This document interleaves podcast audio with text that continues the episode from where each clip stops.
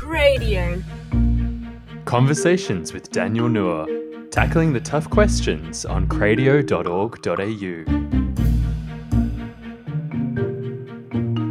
Conversations with Daniel Nour is an edgy, topical podcast featuring an expert on a hot topic in society.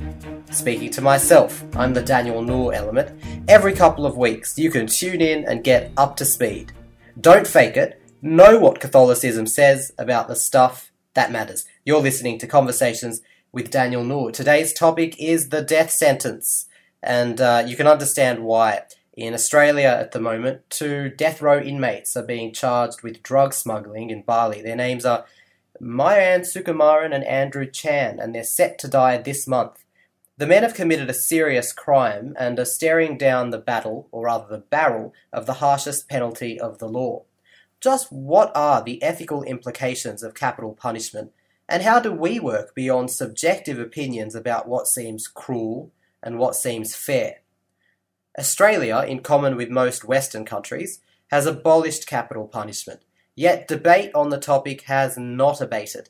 Table 1, or rather, and this is some information that only I can see from the Australian Institute of Criminology, demonstrates a kind of diminishing use of the death penalty and the dates of abolition in each jurisdiction since 1820.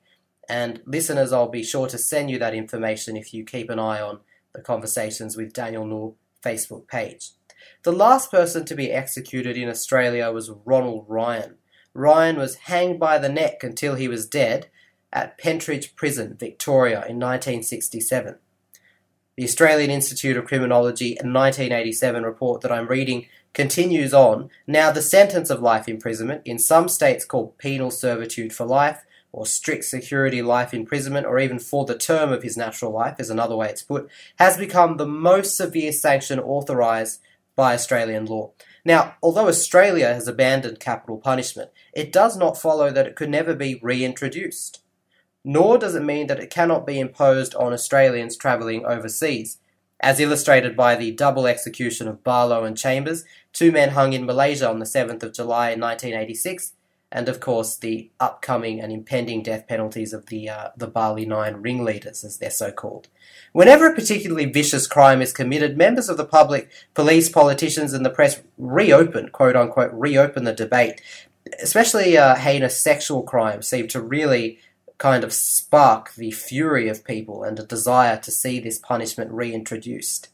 It is the case. Acts of wanton terrorism and the killing of police or prison officers also seem to do it. A number of reasons are, offered for this kind of punishment. They include ret- retribution or justice, deterrence, rehabilitation, prevention of reoffending, closure and vindication, an incentive for helping the police, and uh, and many more indeed. I'm talking to Jason Cebalo today. Uh, Jason is a Catholic convert and a philosopher, and uh, he has a particular interest in in this topic. Jason, thank you for joining me. Thank you. How, how are you today, Daniel? I'm I'm well. It's it's a bleak topic, um, and I think the the nation is kind of distressed by the prospect of two of our own um, being so uh, cruelly uh, made to be put to an end. Jason, yeah. what has this kind of maybe reignited for you or brought up when you look at the news? Well, it's it's interesting in terms of looking at what does the people, you know, the population think of, of this, because I don't know if you saw, um, there was the poll that was commissioned by Triple J, which asked the question, you know, if to, if an Australian is caught smuggling drugs in a country which has the death penalty, should the sentence be carried out?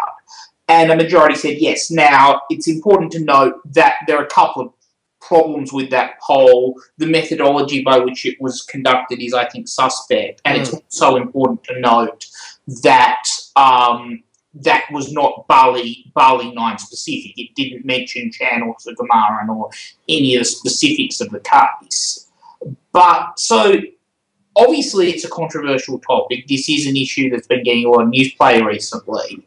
But yeah, I I found that poll very interesting and. Mm I, although from what I can tell, any poll that's been done which actually mentions the specific individuals does come back with a fairly strong no, they should not be executed. Yes, perhaps when they're nameless or generic. It Yeah. seems somehow, you know, it's, it's just like you know we don't want to know where our our meat comes from. Maybe in the same way, it's it's easier to kind of execute these mass uh, statements of of policy when we don't know the people. But as far as the the Catholic perspective goes, capital punishment has been a penalty of you know the biblical tradition, with stonings a common injunction for adultery even in Christ's day.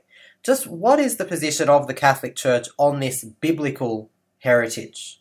Well, it's an interesting and somewhat nuanced thing, and it's it's important to note that from the point of view of the Catholic Church, moral principles don't change, but the circumstances in which we play out those principles sometimes do.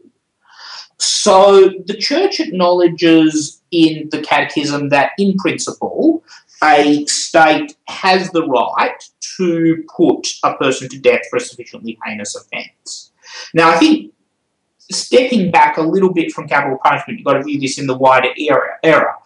Um, St. Paul, in his epistle to the Romans, describes the, that those in authority, monarchs, and others in governing authority, as those who wield the sword in God's name and he very specifically refers to the state as ministers of God's God's punishment.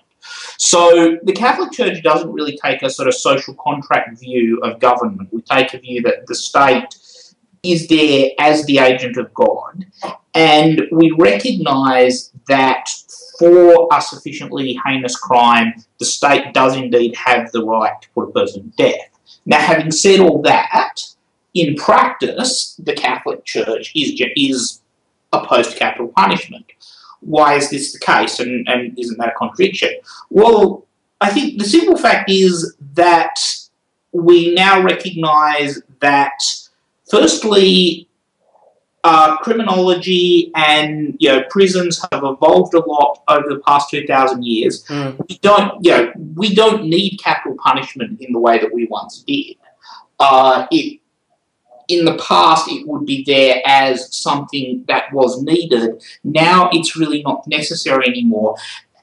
And secondly, we've just, I think, become more aware of, for instance, the possibility of an innocent person being executed. Uh, I, I don't have the stats in front of me, but if you look at the US, uh, there's a dis- quite disturbing number of people who are executed every year who later some new piece of evidence will come up showing that they're not they're not guilty. It's true. And Actually, on an episode of Q and A this week on the ABC, Alan Jones uh, mentioned that you know had Australian popular opinion been the deciding factor, or even the you know the juridical opinion, Lin- Lindy Chamberlain, for example, would would most likely be dead if Yeah. capital punishment was on offer. You know. Yeah, and of course she was later acquitted of the crime. So you know there is that. But jason you, you say that there is no longer a need or or, or perhaps you know that uh, the possibility of getting it wrong has come up.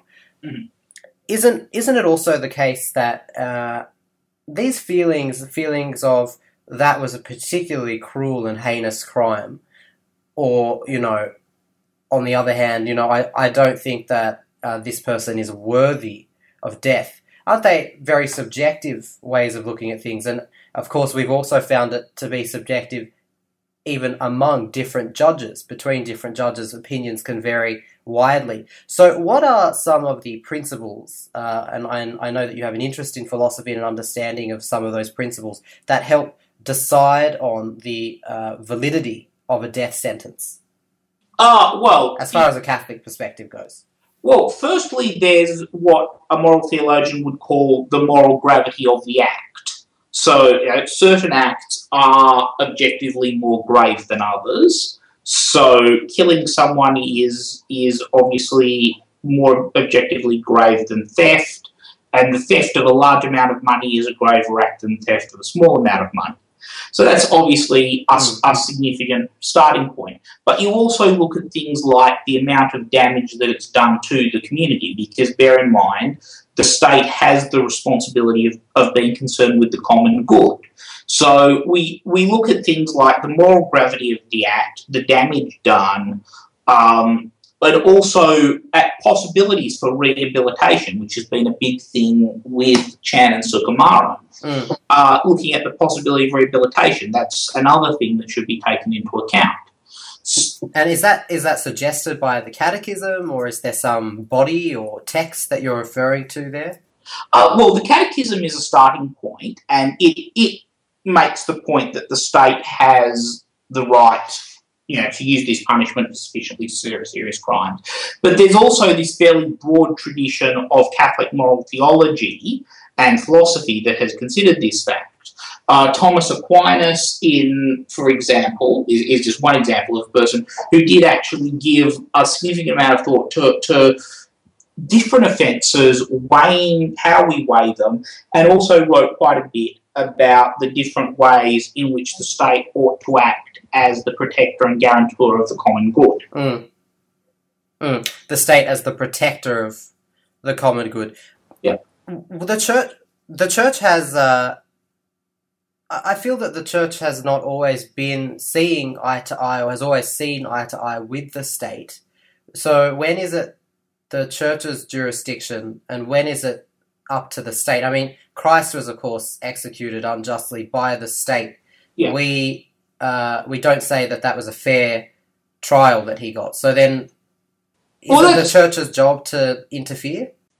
Well, it's the church's job to lay down moral principles, and where the state fails to, yeah, is clearly in contravention of those moral principles, it's certainly the church's job to speak up. We have we talk a reasonable amount about you know, the prophetic role of the church. Mm. Now, the Catechism lays down, you know, there has to be a fair trial. The the guilt of the defendant has to be established beyond reasonable doubt. Um, when the state fails to live up to these principles, it is quite proper. Just as individuals need to be told from time to time by the church, hey, what you're doing is wrong, so the state needs to be told from time to time, hey, this is not in accordance with sound moral principles. You are exceeding the proper authority of the state. Mm. And the church would be remiss in its role if it didn't speak out on points like this. So I, I want to get into. Obviously, we can't be too specific about the, the drug smuggling case, but we can ask, you know, in what cases then is capital punishment an appropriate penalty? Well, the church says that in light of modern you know, advances in criminology and in light of the danger of the wrong person being executed, that in modern circumstances, the a situation where capital punishment will be the best way to deal with a crime will be very rare, hardly ever. Mm. Now, I can envisage certain situations where, for example, during wartime, uh, if you have a situation where certain offences just can't be dealt with by a regular judicial process and, you know, locking people up, because, for example, you know, there's a war going on. Under those circumstances, I can imagine it being being reasonable. But in practice, the church's policy has generally been for the last, you know, at least the last 50 years to take it in practice very rarely, if ever. Mm. Has the Vatican ever executed people? I Yes. mean, needless to say, the Catholic Church has, but yeah. So when, when was the last execution? Uh, well, hang on, when you say the Vatican, I mean Va- I, Vatican City, in the sense of the, the state that came into existence in the 20th century, has never executed anyone. Mm. But you've got to bear, bear in mind, up until the uh, late 19th century, the papal states were actually quite a decent sized body. You had not only the city of Rome, but a considerable amount of the surrounding area. And yes, the papal states carried out executions Mm, mm. um, and continued to do so right up until they lost control of that territory. So you're saying, Jason, that there's no longer a need for this kind of penalty because uh, imprisonment, life imprisonment, is now more effective, perhaps, than it it, ha- it once Yeah. was. Uh, and I mean, you know, I, I'm sure people are sick and tired of having the United States pointed to as an example, but look at the United States. It's it's the one you know, developed Western democracy that still has the death penalty. Mm. Um, if the death penalty worked as any kind of deterrent or as a way to stop crime, you'd imagine they have the lowest crime rates, or at least the lowest serious crime rates of any country in the world. Objectively, they don't. And in fact, because it's worth remembering the US is a federal system, state by state policies, not every state has the death penalty. If, even if you look at the US, generally speaking, those states which have the death penalty tend to be more violent, to have more violent crime than those that don't. So I, I, don't think there's any evidence to suggest that the death penalty actually keeps anyone safer. And obviously, at the end of the day, the Catholic Church is here to preach mercy, and when in doubt, we should err on the side of mercy. When in doubt, err on the side of mercy. And can I ask then, what is the purpose of imprisonment as far as the church is concerned? Well, that's that's an interesting thing. It has a sociological role in the sense that it deters crime and protects the innocent, and also, you know, by locking people up while they're in prison, they can't hurt anyone else. So it has that that role. But it's also important to remember that from the church's point of view, it has a role in terms of for the good of the person, that the person being punished, if he is in fact willing to accept that he is being punished justly, it can have a moral reforming aspect on that person. As worth noting, in the US, they still occasionally refer to their jails as penitentiaries. Mm. Now, that it's a, which means literally a place where someone goes to do penance. So, from the Catholic perspective, a just punishment imposed on a person and accepted by him as a just person punishment can be an act of penance on his behalf and may, for instance, end up cutting down on the purgatory time that they need to do for, you know, doing that they'd otherwise need. Yes, yes, yes, of course. yeah. there is a so actually, there. Yeah, so the just temporal punishment in this life actually forms a theological and, if it's accepted in the right spirit, a salvific role. And, and, in, this, and in this case, Sukumaran and Chan if, if, if everything about you know the role they've been playing inside the prison is to be believed, have you know been a really good example of that. Mm, yes, though they've really reformed, it would seem. So, why should the church have sought more nuance? I asked you in its position on this death penalty, and and we will have to uh, close on this, Jason. So, just a brief word, please. But well, the church has to be nuanced because, on the one hand, it's a part of Revelation that that the state does have this power. But on the other hand, that eternal desire of the church to be more merciful, the church has rightly sought to limit the use of that power as much as possible. And that is why the church is driven to be nuanced, to, you know, speak with such nuance on the circumstance, mm. On the question. So okay, so so it's that desire to, to, maybe be relevant to society at the moment, and that. Well, more than just relevance, but to be honest, the church has been given this revelation. It can't, you know, change the revelation that it's been given, but at the same time, it has a duty, as I say, to continuously preach mercy. Yes, Jason, I thank you so much for your time. It's certainly. Um, a fraught issue. Circumstances are everything here. But um, I'd like to think that you know there are some principles that kind of cut beyond uh, subjective opinion or you know a, a, certain a certain country's perspective. You know, perhaps a, a principle of justice, a principle of mercy. So we thank you for your time, Jason, and thank you, listeners, for tuning in to this episode of Conversations. Uh, we look forward to having you with us next time. Thanks again, Jason. Thank you. You've been listening to an episode of Conversations with Daniel Nour. And for more episodes of Conversations, and for more talks, interviews, and shows, visit cradio.org.au.